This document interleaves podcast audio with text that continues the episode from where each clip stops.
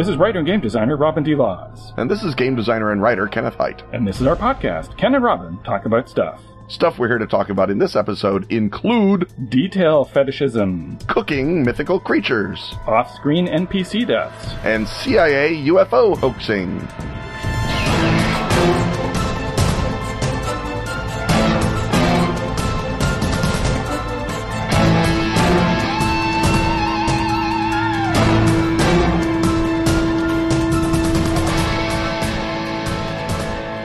Three Cheers for Master is a new card game from Atlas Games. In Three Cheers for Master, the good news is that Master has conquered the world. Hurrah! The bad news is that now Master is depressed. Turns out he was not actually prepared for that. What is an evil overlord to do after he achieves his life's ambition? But that's on him. What about you? You're a lieutenant in Master's army, and when Master's bummed, it's the minions who suffer. The good news is that Master's gone away. The bad news is that Master's going to come back. The good news is you've got a plan. The bad news is it's not a very good plan because frankly, you're not all that smart. Your plan is this. You're going to coach all of Master's ravenous, homicidal, war-hungry minions to pile on top of each other into cheerleading towers. Then, when Master comes back, the minions in your pile will all wave their pom-poms and pennants and hoot and holler and cheer. And maybe Master won't kill you. At least if your tower is best, maybe Master won't kill you. Because everyone else is building their own towers and trying to get Master not to kill them. You see how bad things are? It gets worse. The problem with the towers is that the minions in your tower all want to kill each other. And when the minions at the bottom of the tower kill each other,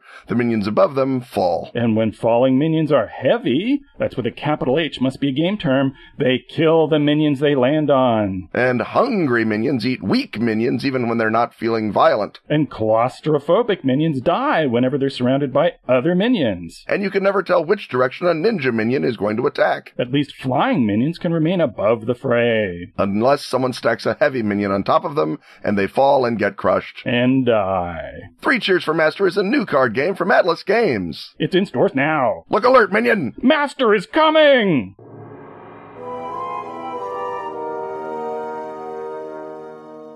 The rattle of 20 sided dice, the crunch of nacho cheese Doritos, the sight of Peter Frampton gazing down at us from Frampton Comes Alive double album cover tell us we've entered a slightly more detailed version of the Gaming Hut. And today in the Gaming Hut, Robin, you have a topic involving how we know details or what we think about details. Or the, the emotional appeal of uh, Baroque detail. There we go. And so this is something that is hardly unique to role playing games, but is very much a part of the appeal of, I think, probably pretty much of the all of the popular trad role playing games is the idea of uh, learning and mastering a vast corpus of detail, and that can be not only uh, world detail, but also uh, rules crunch and how things interact. And uh, so this goes in a bunch of different directions, but it's, as I said, it's not particularly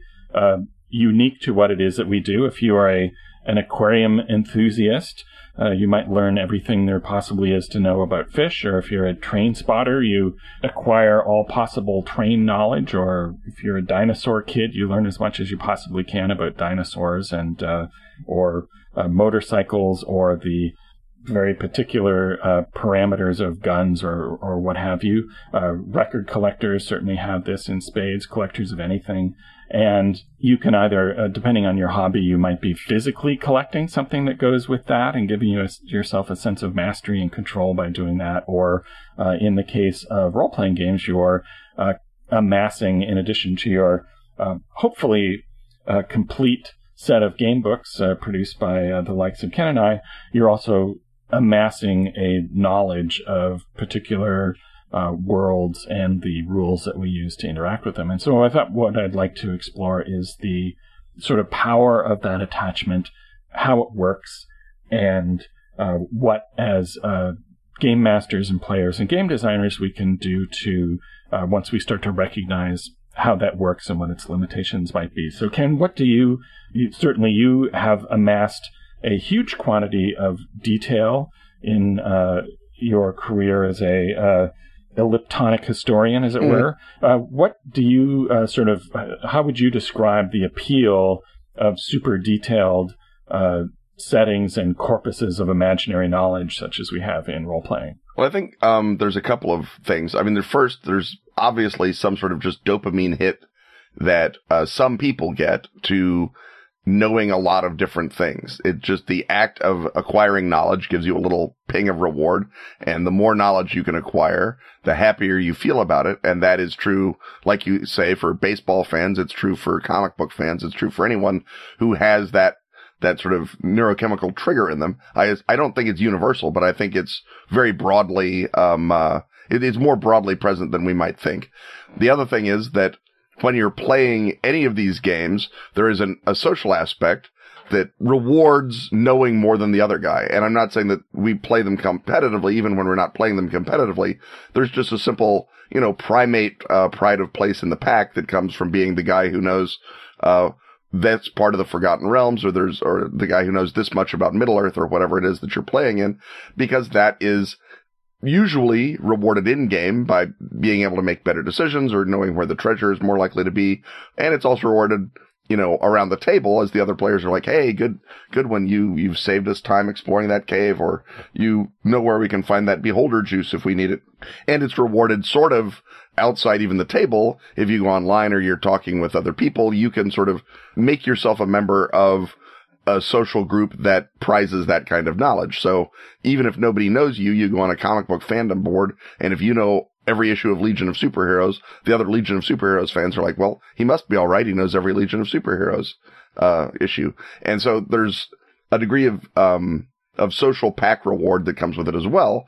And then finally, a lot of these uh, worlds are very interestingly detailed, and so finding out something about them has the same intellectual satisfaction as solving a puzzle or uh, hearing a rhyme or anything else where you're not getting the jolt just from learning something. You're getting the specific pattern matching jolt that again, we're evolutionarily hardwired to like because it's what kept us alive when we were looking for, uh, you know, things in the tree and saying, was that a nut or a Wolverine? Right. And I think the, one of the key things about it is that it's sort of a two stage process of investment and payoff. And just as in storytelling, you will have early on in a story, you'll introduce a piece of information and then it will become important later in uh, the your real life. If you are oriented as a, a mental collector of detail, there's the initial investment of committing a detail to memory instead of simply, you know, enjoying it when you're reading it in a game work, but then, you know, letting it float off into the ether of your memory. So you've invested something, and then later on, you get the charge of uh, recognition, or as you suggest, uh, sort of uh, social cachet, or uh, you know, power over the uh, narrative or setting by then being able to uh, bring that into effect. And so the this gets us, uh, I think, in the question of what happens when uh, as a creator, you start to betray that investment because uh, often, for example, in switches between editions, or just if you see something else about your setting that you might want to alter, it's very common, even more so in uh, in comic books, which have this enormous weight of continuity uh, resting on them, that occasionally you will uh, retcon something, and you might uh, change the setting quite a bit, or you might change it a little, However, what you're doing there is if you have a uh, active group of people who have invested their cognitive efforts in uh, squirreling these nuts of information away in their brain, and then you change it so that it's no longer the case, they uh, you've taken a resource from them.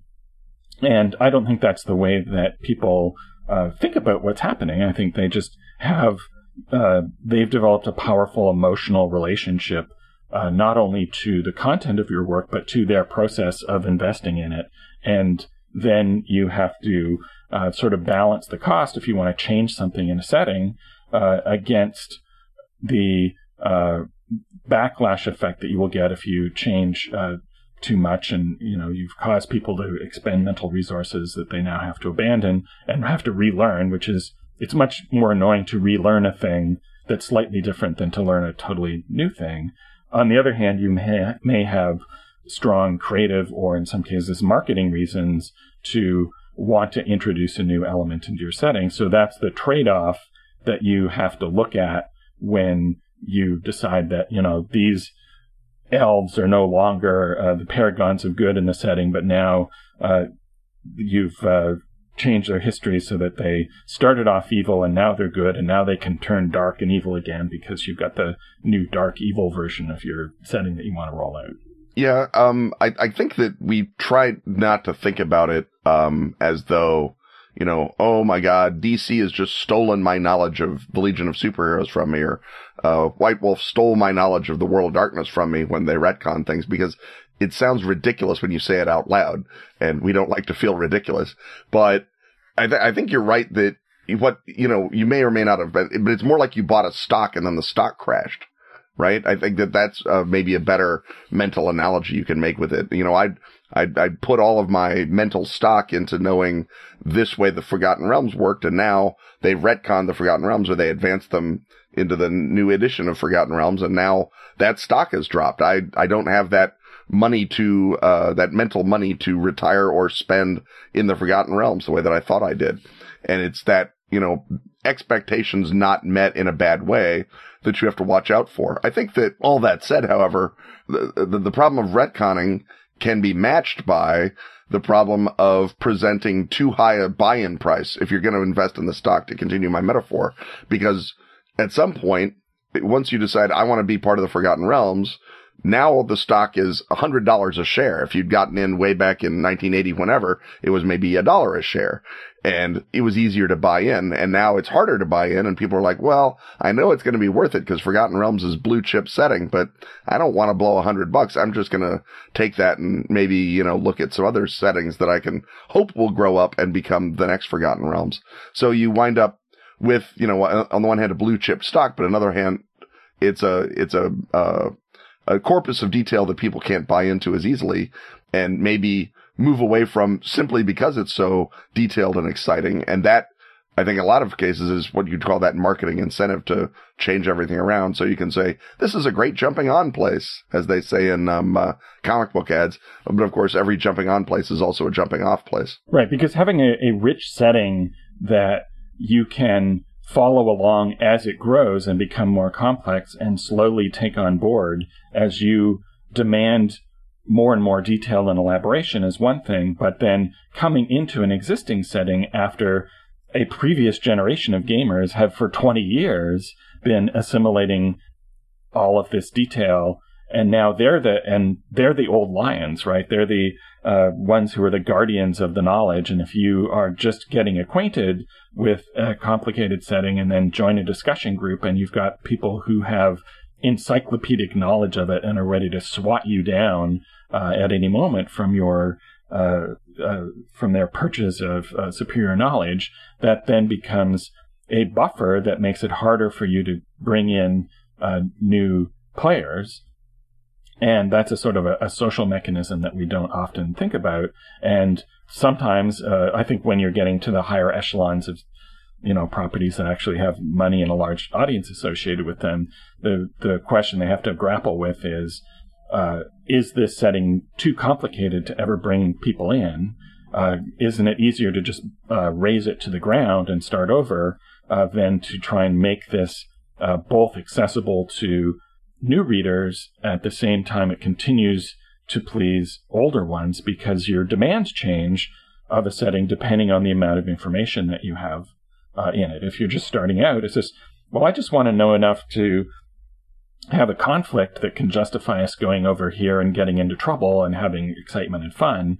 I don't necessarily want to know, uh, you know, all 12 separate orders of this uh, particular type of cleric and how they interact and the subsidence levels of the land outside the, the uh, cemetery. I just want to go and have fun versus the people who, well, they, you know, they've already done that. They did that 20 years ago. And in order to stay uh, connected, they want to continue amassing new information. And so uh, there's a, a real uh, tension there. And if you guess the wrong way, you can fail in one of two possible directions. You can either have something that's impervious to uh, new players that isn't very accessible, uh, because they have 20 years of homework to do versus uh, something that you basically lock in the current group of people who love your setting, but you never acquire any more of them. And the other side of that, though, is that you, uh, if you change too much, you can lose all of your existing fans because you've, as you suggested before, you've uh, dropped their stock price of their investment,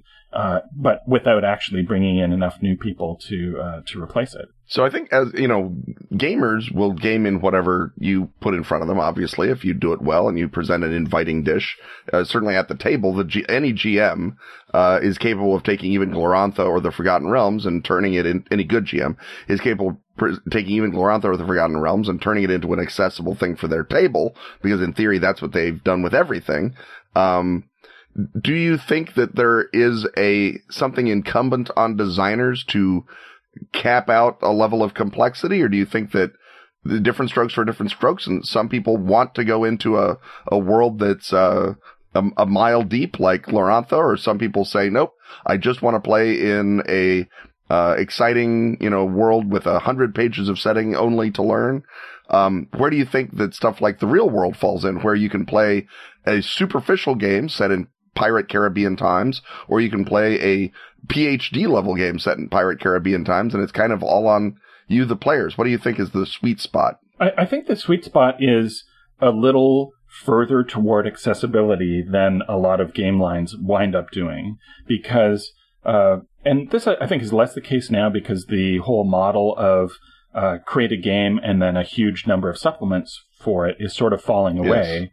Yes. Um, and not before time. But uh, you you know you saw that with the World of Darkness lines where uh, people who are really into it wanted a lot of detail, and by definition, the uh, writers are really into a setting and love uh, a lot of detail. And I think it comes down to always asking yourself how useful is this in play? You know, what is the payoff of the investment in learning this thing?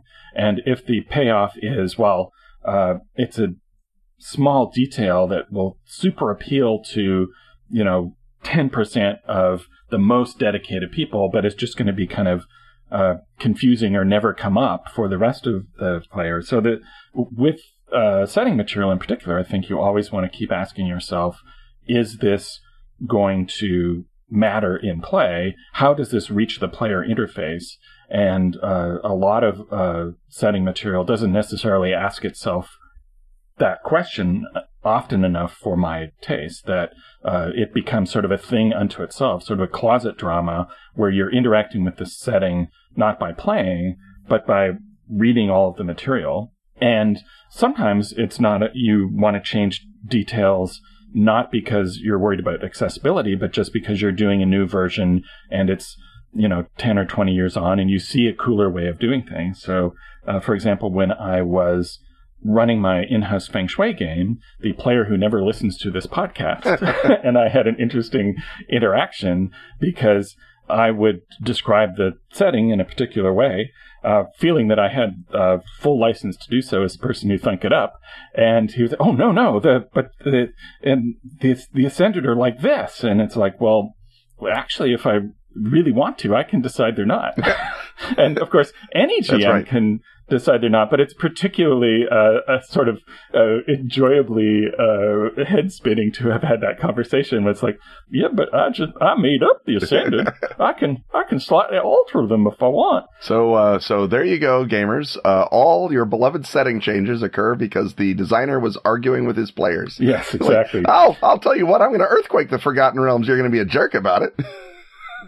somewhere Mark Miller is like, yeah, that is how I did it. Yeah. In fact, uh, Feng Shui in particular, uh, you know, explicitly sort of uh, sets out a number of different campaign frames, and one of them is this is the reboot of the previous property, and that's why things are slightly different. Or uh, if you want to maintain absolute fidelity, and in that case, it's actually desirable to have little changes in the continuity to reinforce that idea. Whereas you know, another idea is, well, this is a sequel, and your previous players that you play, uh, characters that you played in the '90s are. Uh, they're the older generation and you're playing the younger generation, or they're just sort of timeless, or all the different ways that a property recycles itself over time are reflected in a set of campaign frames. And so uh, those would imply different ways uh, for uh, players who started out uh, with the first edition and have made this sort of investment in it. All of those things, if you frame it that way explicitly, allow everybody to pay off their investment. They still get recognized for knowing that this particular detail has changed, even though it's now okay to change it because you're still giving them that uh, oh yeah effect, right? That uh, that glimmer of recognition, I think, is is the the dopamine hit really at the, at the bottom of all of this. Um, I think that there's maybe another door uh, deeper into the gaming hut where we can talk about how to take uh, players with big knowledge and let them contribute. I think we've sort of danced around at a couple of other gaming huts, but you know whether they know a lot about the Pirate Caribbean or a lot about the Forgotten Realms, um, and the other guys at the table don't. Um, I think that there's sort of a uh, we came at it this time from a macro perspective. Uh, you know, uh, when the whole setting changes, how do you reward all the players for their investment? How do you uh, at least, you know, uh, get them preferred stock in the new issue? Well, if you're seeing another hut, yeah. it means it's time to close up this hut and uh, make that uh, something for our, our rebooted podcast sometime in the future.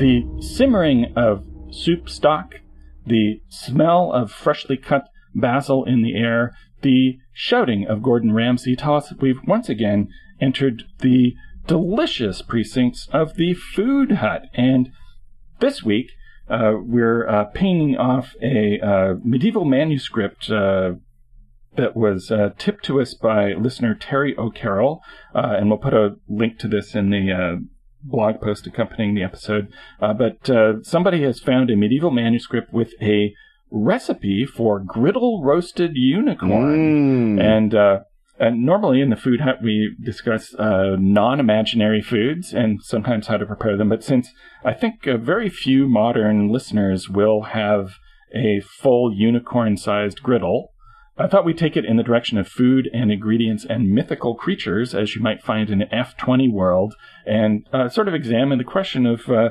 not only uh, what is the ecology of the monsters you fight and what are the treasures that they're hoarding, but might you, as an enterprising murder hobo, be missing out by not packing up some of the portions of the monsters you kill and taking them back to town to sell as ingredients?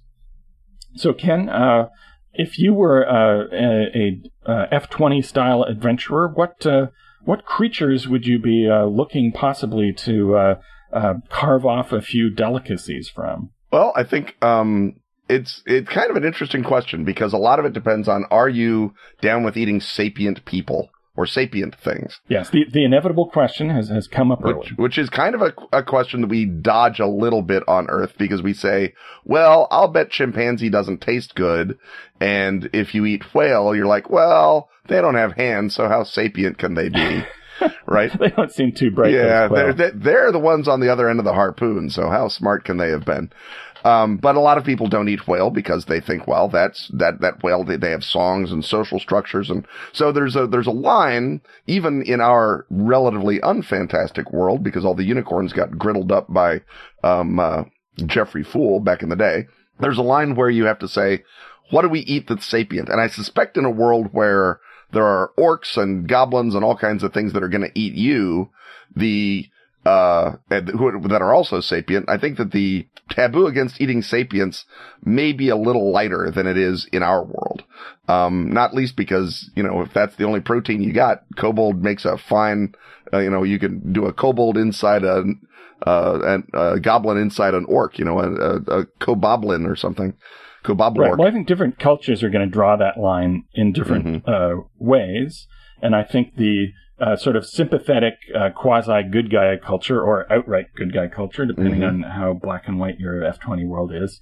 Uh, I think they're going to draw the line uh, just as arbitrarily, uh, but they're going to draw it at humanoid anatomical structure. Right. So uh, if you uh, sort of look like a person, even if you're ugly and green, uh, it's just a little too weird to, to eat, eat somebody's arm. So it doesn't matter how delicious Sahuagin tastes because exactly. they're they're going to be pork and fish combined. Robin, think about that. Yes, and are are they a white fleshed sapient or a pink fleshed sapient? I think that they've got white and dark meat like chickens. Right. So you, uh, it just might be a little too weird to be eating something where what's left on your plate looks kind of like you, or like your I'm, bones. so hungry for Um, Sahuagin now.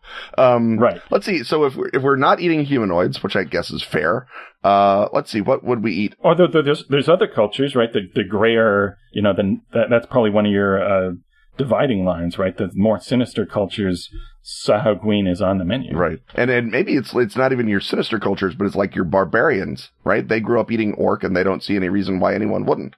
Or your um your frontier marchers that are like out there on the on the very edge of civilization fighting the, the goblins and they're like, Well we yeah, sure we eat goblin because guess what we can't do? Grow a lot of crops. We're fighting goblins all the damn time. Um and so they can be sort of do I like it? It gives you a reason for barbarians to be thought of as, as a little weird or a little uh, out there instead of just, well, he doesn't have any clothes but the fur shorts, poor fella.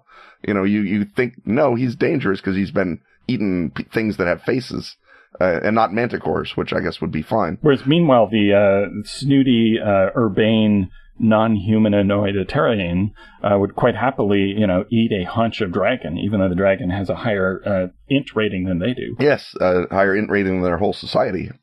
Um, yeah, dragon's probably one of those meats that's great if you can get it, but you can't get it. I wonder if, um, if a lot of the, the, the beasts that are poisonous, if they're like fugu, right? That there's, um, the, the, the, the, the meat has a certain quality that is so, uh, light and delicate and wonderful because all of the evil in the, in the beast magically is concentrated in these, in these poison glands or whatever.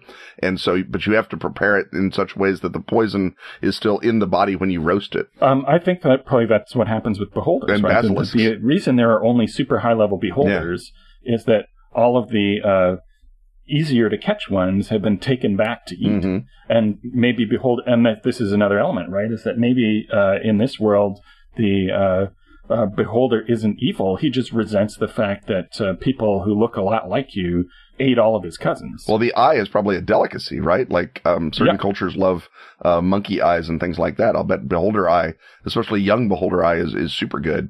Like a, like a big meaty egg.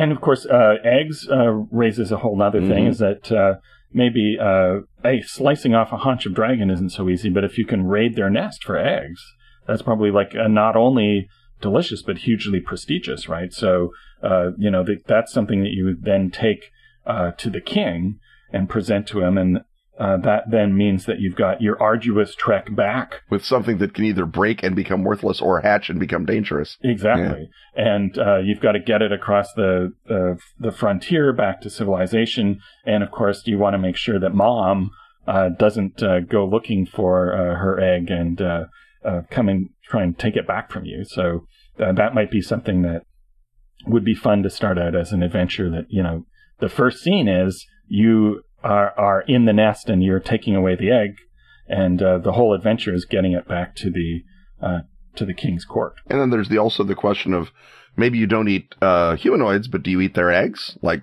reptile men lay eggs, right? But they're not men yet. They're just eggs. It's like, uh, eating caviar. It's not the same thing at all as eating fish. So maybe you eat reptile men eggs and maybe you don't eat orc eggs, but just because they're unpleasant tasting, not for any other reason. I'll bet you eat flumps.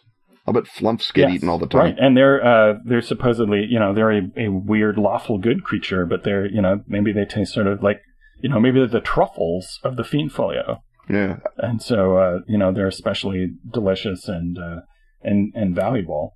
Um, and that also brings up the question of you know you're um, the magician of the party. Uh, on the way back from the dungeon, may have to uh, use one of his spell slots for the preservation spell that keeps all of these perishables from uh, going off while you're uh, undergoing the journey. Because of course you don't probably don't have a cooler full of ice because that's not going to last long enough, and uh, you've got to worry about uh, preserving it. What's that creature that just lays on the floor of the of the dungeon and looks like a, a floor, and then you walk on him and he folds up to eat you? Is the trapper Is that the mimic? the mimic? Yeah, because the mimic is basically going to be a big chunk of unarticulated muscle, right? He's not really going to have any any bones or anything to get in the way. So that's basically like a giant flank steak. I'll bet you, if you can get a mimic, right? If you can figure out that that room is full of mimic, you just toss in the charcoal and the chives and um uh, wait uh, uh, two to seven hours. a sixth level fireball at 35 minutes, and the mimic will be roasted to perfection. Yeah, and uh, you know all of the fungaloid creatures, your mushroom men, mm-hmm. your uh, uh, all of those are uh, uh, probably really great in a soup stock. You can roast them.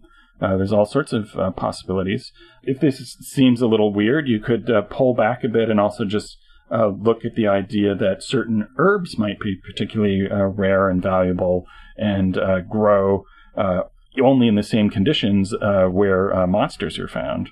So you might not actually be taking uh, owl bear steaks back with you, but you might be uh, taking this sort of uh, glowing herb, this uh, uh, dungeon sage, you know, to be distinguished from an actual sage who knows a lot about dungeons. Right. Yeah. Don't want to pro- probably don't want to grind him up and put him on no. Uh, poultry. Although, um, I, yeah, I think that the interesting notion you've got magical creations like owl bears. So the magical creation would be a truffle chive or a garlic basil. I don't know what it would be, but something where you've got two kinds of plants and maybe one of them is a magical plant. So it's, uh, mandrake chives. Right. And so the, the mandrake grows up, but all the little shoots of mandrake around it that don't become full on mandrakes um, still have a certain, uh, well, I mean, depending on if you follow the canonical way that mandrakes come in, maybe you don't want to eat those for other reasons, but, but they certainly have a piquant flavor that many people find delightful. Uh, this could also explain the, uh, classic weird hybrids that wizards create, right? A peryton, uh, could be, have been created, uh, not just because a wizard wondered if he could fuse these two animals together, but they wanted an animal to taste, uh, of chicken and venison at the same time. Or the cockatrice tastes like chicken and also tastes like chicken because snake tastes like chicken. well, and that might be, you know, the the disappointing version of this is just you keep eating monster after monster, and it turns out that it they all taste like chicken, or they all taste like griffin. right. Uh, well, I think we've uh, given all sorts of ideas for uh, your character's uh, next culinary expedition. So you can uh, GMs, you can stock a dungeon that doesn't have any treasure in it at all, but just the uh, ingredients uh, that uh, you can stock from them can uh, more than fund your adventurer's next uh, power up in terms of armor and, and weapons just by uh, partnering with an enterprising uh, royal chef. Yes, uh, or, or the, this adds a little moment for the Iron Chef, right? He uh, sends uh, people out to gather these crazy ingredients to bring back to his great cooking competition. He can be the guy in the tavern instead of giving you the map. He's like, "Look, I know where there are some really, really tasty treants, and I want you to go chop them down and bring them so that I can griddle my unicorn on them." Yes, n- never mind the uh, the guy with the funny hat sitting out in the bar. Go back in the kitchen. Ask. Yeah. He's the real guy who has the assignment. That's right. He's the guy who's going to pay top dollar for um, uh, spices that grow inside copper dragons uh, layers. Well, on that note, I think we've uh, covered the subject and can move on.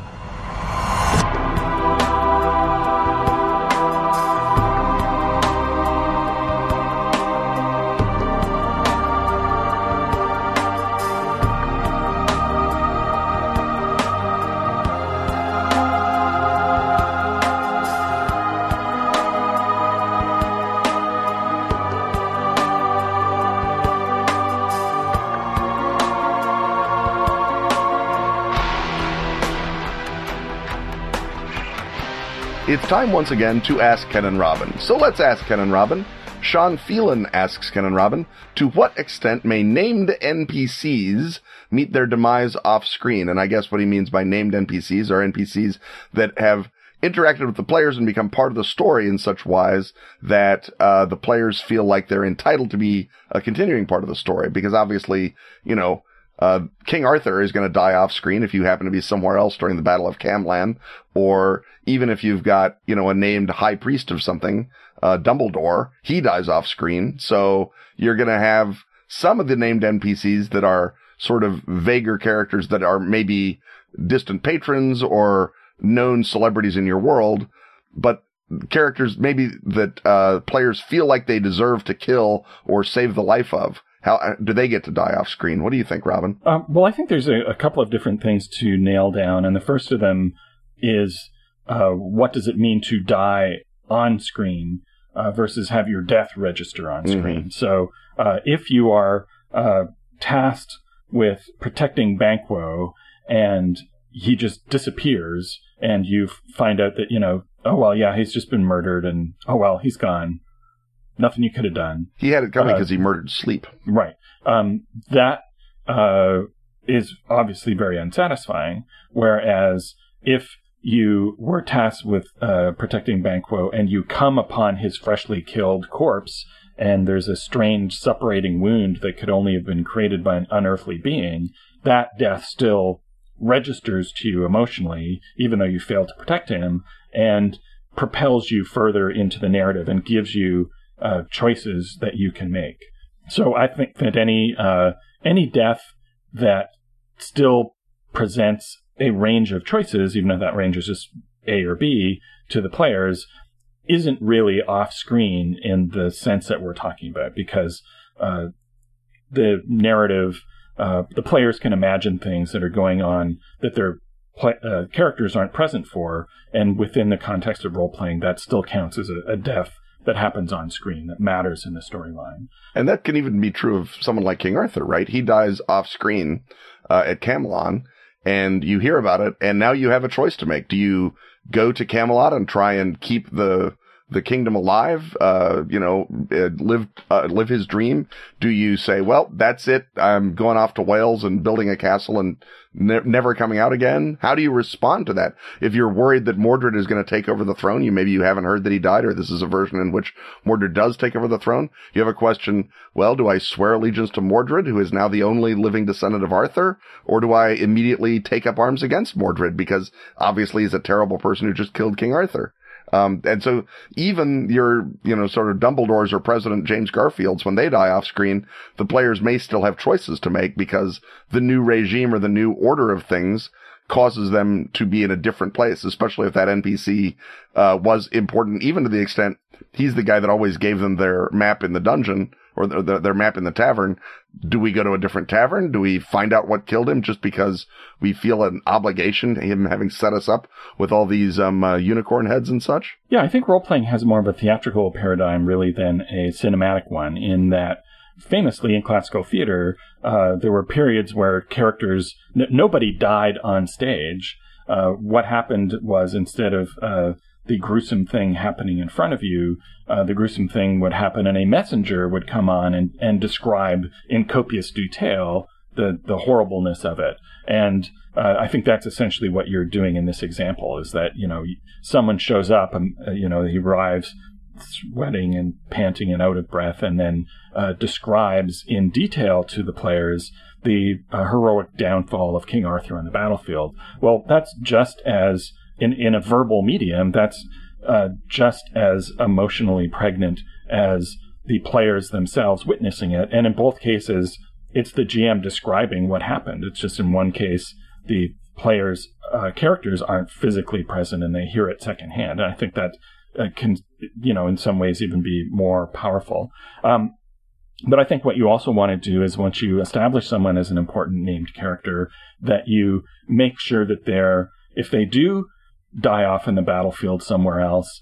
If it doesn't create a choice, if it's just something that forecloses a bunch of choices, that at the very least the choices previously made by the players impact whether that happens or not. Right. Um, and that kind of depends on whether you're running a historical game or a game based on uh, an existing narrative pattern. It might be that you know King Arthur is always going to die. It's that's the job of King Arthur to to die at the end of his story. And you might say, well, there's nothing the players can do to preserve his life uh, infinitely, but you may decide that their choices uh, determine when and under what circumstances he dies and what the consequences of that are. If they dry gulch Mordred and kill him early, then King Arthur may still die at Camlann, but he may die, you know, differently, or he may not die at Camlann. He may die fighting Saxons or something. Right. And so that's where you, you know, the, the ultimate outcome is still the same, but the way in which it happens and the color of it emotionally and the impacts on the personal storylines of the player characters would be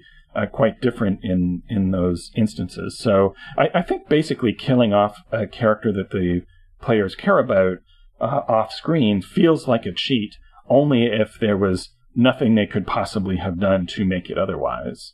But if they've, uh, you know, chosen not to be a Camlann in order to deal with the uh, worm that's rampaging across the the Northlands, then you know, by all means, you know, uh, that's that's fair game, and it, and it happens the way it happens because of what the players have chosen to, to do or not do. Yeah, so there is a uh, subset of named NPCs that I think players feel more ownership over than even King Arthur. And that might include their, you know, their DNPCs, their sisters and their Aunt May and whatever else. It might include, um, the the bad guy that they have marked down as their sort of personal nemesis. You know, you imagine how Superman feels if Batman's like, "Oh, uh, while you were off in space, uh, Lex Luthor tried something, so I threw a batarang at him and he fell off a building and died." Sorry about that. At least I didn't shoot him with a gun because I promised never to shoot people. Yes, I guns. just throw pe- throw batarangs at people while they're standing on high places and hope for the best. So there's a, a degree to which they have a sense of ownership over characters, either because they're tied to their character uh, directly by you know by spending points for them, uh, which can also be in some games your your nemesis, or they've had story together and they're like, ah, when, when next we meet, uh, Professor Mutilo, then we'll learn, you know, who's the most dangerous. And then Professor Mutilo, oh, no, he was arrested by Doc Savage. He's up at the crime college being drilled out. So problem solved. And they're like, I don't like that. I, I feel like I've, I've had that stolen from me, that, that story element. What do you think? Do you think that's a natural thing? Do you think we should lean into that? Do you think that there should always be, you know, the comeback of Professor Mutilo that he gets away from Doc Savage and now it's an even better reason to kill him? I think it comes down to the question of whether you have a protagonist centered universe or not. And I think that should be the default that, that uh, the unconscious and not the conscious expectations of the players are that they are the main characters in a story and uh, they get to determine whether satisfying or unsatisfying things happen. The exception can be when you decide to play in a simulated or uh, essentially random teleologic, non-teleological setting in which uh, you know people live and they die and it's like real life and random things happen and you know uh, Dr. Mutilo could be hit by a car. Yeah, it can just happen and the the reason it happens is I have all these tables uh, set up to determine the random chance that any important character will just be will just die for no reason, and they're statistically uh, as much as I can similar to the way that uh, real life people die for no reason, which is how most of us die, mm-hmm. and uh, and that sort of might be something that's more in the realm of sort of a saga based game where. Right. Uh, you know the characters that you care about are ones who uh, grow up and live and, and die over time, and you keep replacing your own character, and that is um, much more realistic and simulationist, but also very, very much at odds with what we expect from stories and, in fact, why we tell stories. So that if you're uh, going to do that as a sort of an experiment in anti narrative, uh, I think you want to be very upfront to the players about that and what the implications of that are. And uh, they have to, you know, really also want to uh, buy into that because uh, the whole reason we tell stories is to impose order on a disordered uh, universe, and I think only a very small percentage of people want to have as much disorder in their uh, collaborative narratives as they have in their lives. So um, let's let's move it another type of named NPC. You were talking previously about uh, the character um, who was your old character from the old campaign in Feng Shui. You know, he was in the original uh, 90s universe and now it's the present. What power do, do they have over old characters who are now NPCs? Uh, you could, and you say, well, no, if they die horribly and their corpse points you into adventure, uh, that's great if it's Banquo, but if you used to play Banquo, if Banquo was your old PC and he dies horribly, that I think is going to also step on players' uh, property uh, sense. Or do you think you can do it if you do it really strong? Feng Shui is a weird example because that is a world of melodramatic bloodshed, mm. and uh, it follows the. so is Macbeth.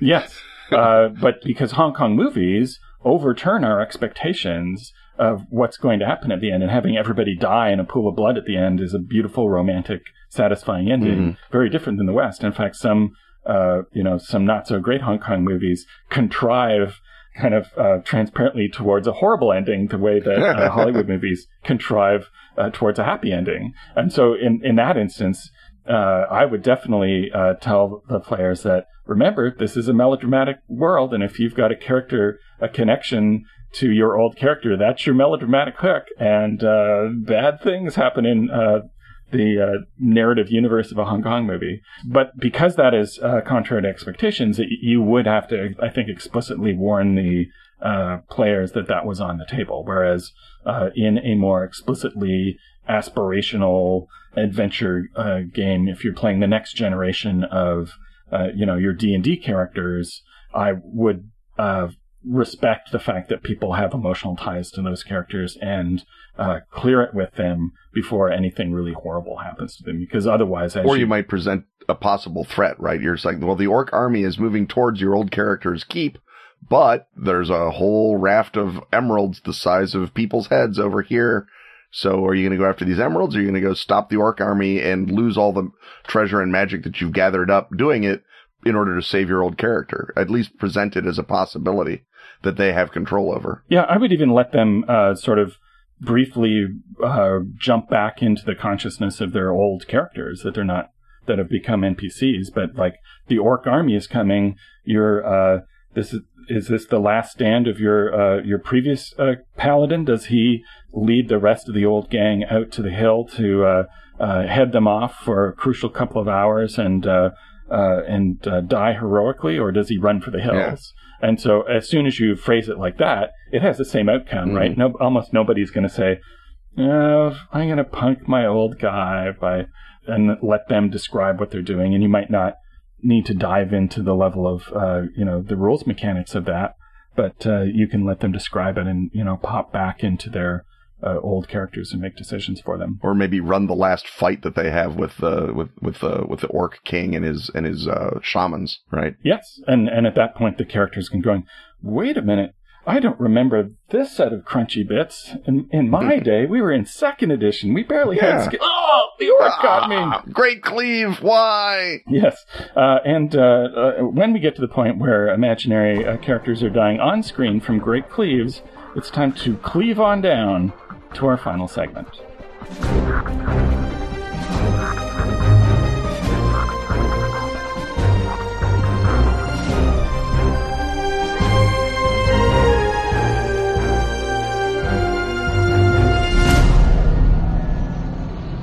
The pile of mashed potatoes on the plate that strongly resembles the Devil's Tower and the comforting presence of Francois Truffaut indicate that we've once again entered the Eliptony hut, and this time a uh, perhaps somewhat retro uh, ufological edition of the Eliptony Hut. Uh, Ken, the CIA, uh, not so long ago, uh, debuted on Twitter.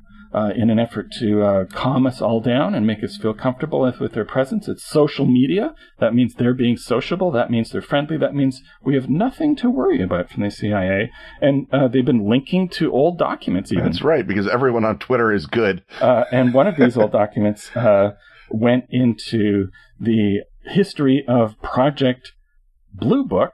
Can you uh, describe, first of all, for uh, the uninitiated, uh, what Project Blue Book was? Project Blue Book was the Air Force's attempt to um, sort of get a handle on all of the UFO sightings. And officially, what it was was uh, there was a, a little tiny staff at Wright Patterson Air Force Base that would go around and collect your report of a UFO sighting and then analyze it and say, oh, well, it turns out that's when Venus is in transit. So you probably saw the planet Venus, or they would analyze it and say, oh, no, that was actually a weather balloon. You saw a weather balloon. And in a very few cases, they would say, well, we don't know what it is. I guess it's an unidentified flying object. And that ran from, let's see, I want to say 1952 ish, but, um, uh, it, it ran into the 70s uh, when the Air Force said, seriously, we're trying to fight a war in Vietnam and we're screwing around with UFOs. So they, uh, they shut it down.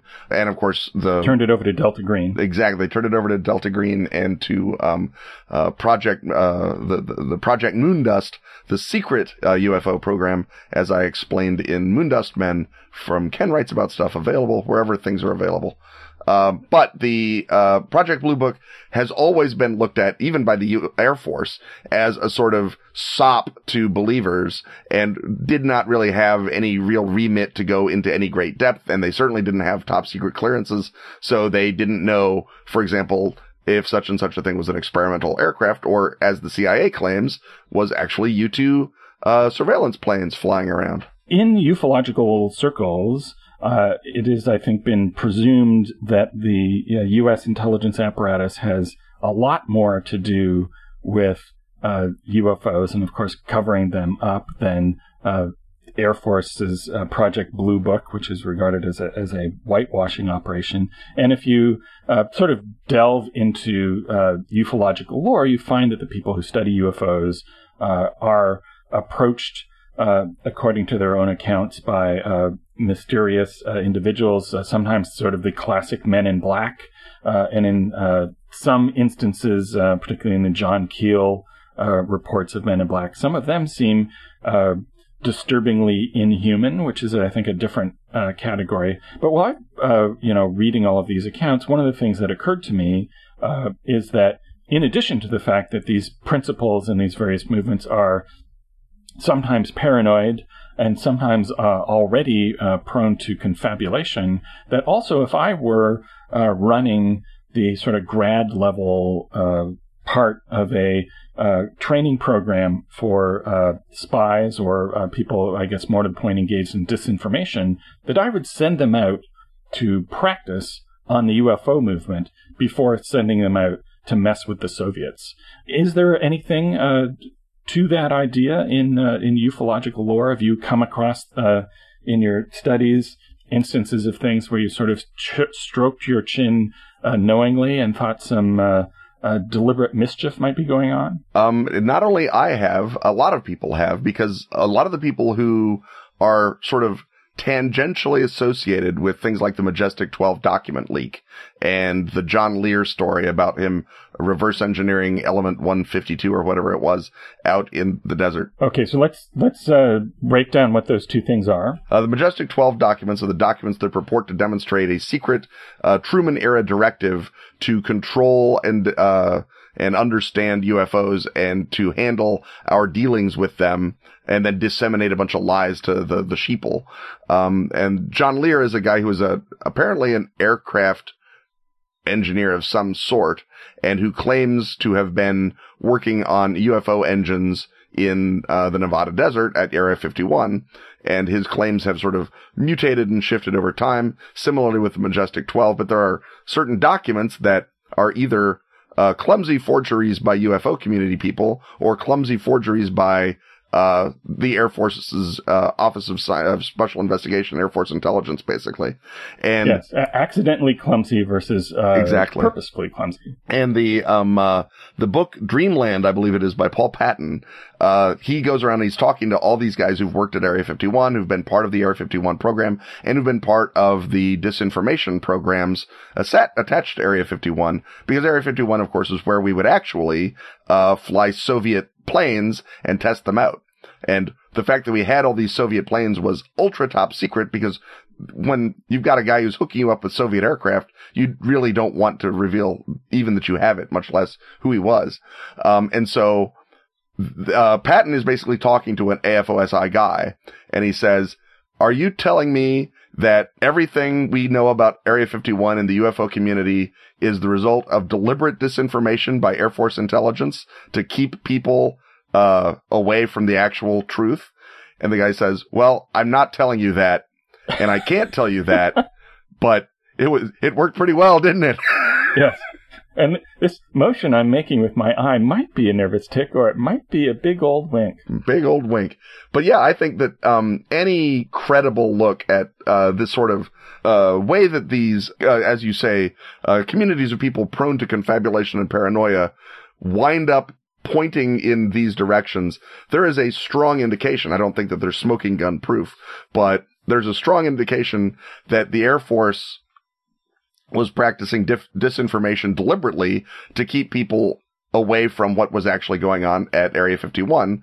And if they practice that disinformation on someone who eventually has an unfortunate mental episode, uh, then they're certainly not going to talk about it because then they might be open to lawsuits or something. So it's better to just deny everything, toss it in a bunker and say, well, nope, that guy was crazy. That's why he did all those crazy things. And the, the great thing about that is that from the point of view of the people being targeted, uh, a disinformation campaign just proves, of course, that they're hiding their alien technology and alien corpses. Is there anything uh, to the thought that uh, they were also just sort of uh, practicing their disinformation skills because certainly anybody in uh, a totalitarian uh, government that you might want to spy on and use disinformation against is also paranoid, if not also prone to confabulation. Yeah, I think that I don't know to what extent you know you you know get to work as the public affairs officer at Area 51 and then go on to the American embassy or to the airbase in Turkey or wherever Incirlik where you're deliberately trying to fool the Soviets because a lot of what you're doing here is also fooling the Soviets. If the KGB in America is chasing stuff down, um, that's what a lot of the people thought uh, was some of the elements of the Star Wars program when Reagan announced it. That a lot of the sort of more science fictiony parts of it were disinformation intended to make the Soviets believe that we were much farther along in lasers or other uh, uh, directed energy w- weapons than we actually were, and get them to go back to the Soviet Union and say the Americans have solved the the the power projection problem with lasers. Let's put billions of dollars into lasers, and then we just laugh at them because of course we hadn't. Although now we have, but that's you know generations later. And if you ever really want to completely waste Soviet agents' time, uh, get them investigating the UFO movement, right? Yes, get, get them investigating the UFO community. And if you keep feeding stuff that looks a little bit plausible, you can lay a pretty interesting trail of chicken feed for the KGB, I would think. Because again, they know that there's experimental American aircraft. They know our aircraft are generations better than theirs in most cases. They'll want to know about our experimental aircraft locations. And the Soviets, uh, fall for a lot of stuff, it turns out, every now and again. And there's there's no reason not to keep uh, trying. And they believed at the time that anything that was that prominently mentioned in American press must have been deliberately mentioned by the government. They don't have a uh, an independent weirdo community back in the or they didn't have one. Now they have a great independent weirdo community, but back in the day they didn't have one, and they thought our independent weirdo community was also part of the intelligence network. And so having them even track those people is a great way to waste KGB manpower, much less looking for um, element 152 and caverns underneath Dulce, New Mexico. So the, the difficulty with turning this into a fun story is that the uh, the cover story, the fact that there might be aliens visiting us, is so much more interesting and engaging than the idea that they're just covering up for the uh, access to Soviet planes, or in fact, even that they're uh, running this dis- disinformation campaign as sort of a back um, uh, a bank shot to uh, hopefully draw in and waste the time of uh, Soviet agents. Uh, it's sort of like you know you discover that the veil out is real, mm-hmm. and yeah. Um, is there a way to to look at this angle without eventually revealing to the player's great relief that there are really anti gravity engines and uh, and reptoids? Well, you could certainly make it part of the um, if you if you're playing like a really straight spy game, and it's KGB versus uh, FBI or KGB versus Air Force intelligence. I think that you could have some fun just with the personalities in the way, in the way that we've talked about a lot of these guys uh, being exciting and confabulatory and weird. Um, following these guys down the rabbit hole will be interesting in sort of a true detective way. Uh, it's not going to be as interesting as Gray Aliens and Anti-Gravity because that is kind of by definition more interesting. But the correlation between, you know, U-2 flights and UFO uh, sightings is something that you can use as evidence if you're looking for something else. So you're like, um, I wonder if uh, there's evidence of this other thing that's going on. Well, the only report that we have is a UFO. I'll bet that means there was a U2 flight. If we can hack into the CIA's U2 database, we can find the imagery from that and see what's going on. So you can sort of use it as a resource and it's a cooler, that then makes it a cooler resource and a cooler clue to get than the clue that says, you know, the colonel admits that yes, the U2 was flying over then. You know, that, that's less fun than, oh, we've, uh, correlated it with a UFO sighting. But I think that, yeah, bottom line, if you start bringing gray aliens and, and anti-gravity and things into stuff, players, you know, even if they're following the sort of true detective spiral down, you want to give them a, a plausible glimpse of Carcosa at the end, even if you then take it away, um, uh, in the, in the veil out. Right. You might leave the suggestion that there's another layer underneath that they still haven't quite gotten to yet. Mm-hmm. We uh, kicked around in a previous episode the idea of a sort of multi generational drama system game with UFO contactees. You can certainly have this whole uh, disinformation element show up as a complication, as a tightening the screws, as, a, as drama system calls it, or uh, you know, getting entangled with uh, you know what happens if you're the ufologist and you discover that the uh, guy who's uh, newly entered your group and seems to know a lot about aviation is a KGB sleeper agent. You know what? What does that do to your paranoid uh, worldview when a different set of paranoia enters your world, right? Because you, you don't want to, you know, as as a believer, you don't want to abandon the idea that uh, it's all about aliens. It's like what? It's all about Soviets. That's no good. And so, you know, that would present the characters with the question of how do they incorporate this into their UFO mythology? Because of course that would be too hard for them to do. So, oh well, obviously, if there's alien uh, engines at Area 51, the Soviets. This is proof. This is proof that the alien engines are real. Because why else would the Soviets be coming after them? Right. Um. Or uh, you can also present it as one possible layer of reality. If you're playing a game that deliberately does a lot of code switching between levels of reality, like Unknown Armies does, or like um, uh, Esoterrorists might. Um, look at the uh, the X Files episode Jose Chung's from Outer Space, where among the truths of that UFO encounter are a deliberate Air Force um, uh, disinformation program, and that's as true as the Hollow Earth aliens, as true as the Greys, as true as all of it. None of it is true because all of it is true, and you can put a lot of color into the disinformation and disinformed community. Uh, that it's it has a great uh, grotty feel to it. And the more you read about these people, the more uh, you can imagine their horrible, um, uh, overstuffed, paper-filled trailers out on the edge of the Nevada desert, or you can imagine the sort of dives in New Mexico where they hang out waiting for proof of the tunnels into Dulce, and they're sitting there in some horrible, you know, border strip joint, you know, uh, drinking uh, bourbon and and cross-checking stuff in the Lloyd's Register of Aircraft or something.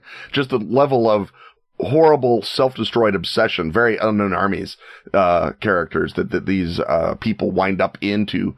Um, I, I, think you can, you can make that a compelling, uh, part of a narrative, whether it becomes the full truth or not. The, as you move through this disinformation world, there's still a lot going on and certainly, um, the whole notion of a spy versus spy game being played out in the fragile, uh, mentality of, uh, people who, whose greatest crime was to be, you know, you know, bad at deciding what's true.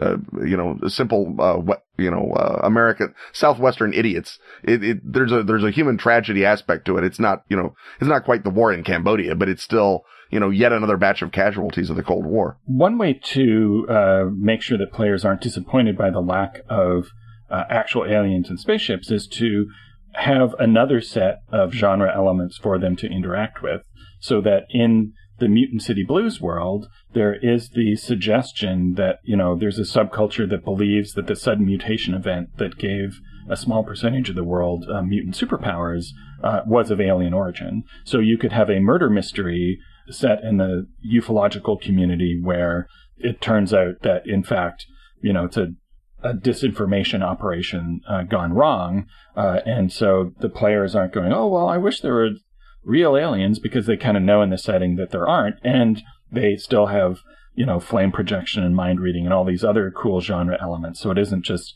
you know the Scooby Doo effect. Or you can make it a, a another kind of a thing where the aliens are um, a consensual illusion created by the CIA's actual team of psychics, right?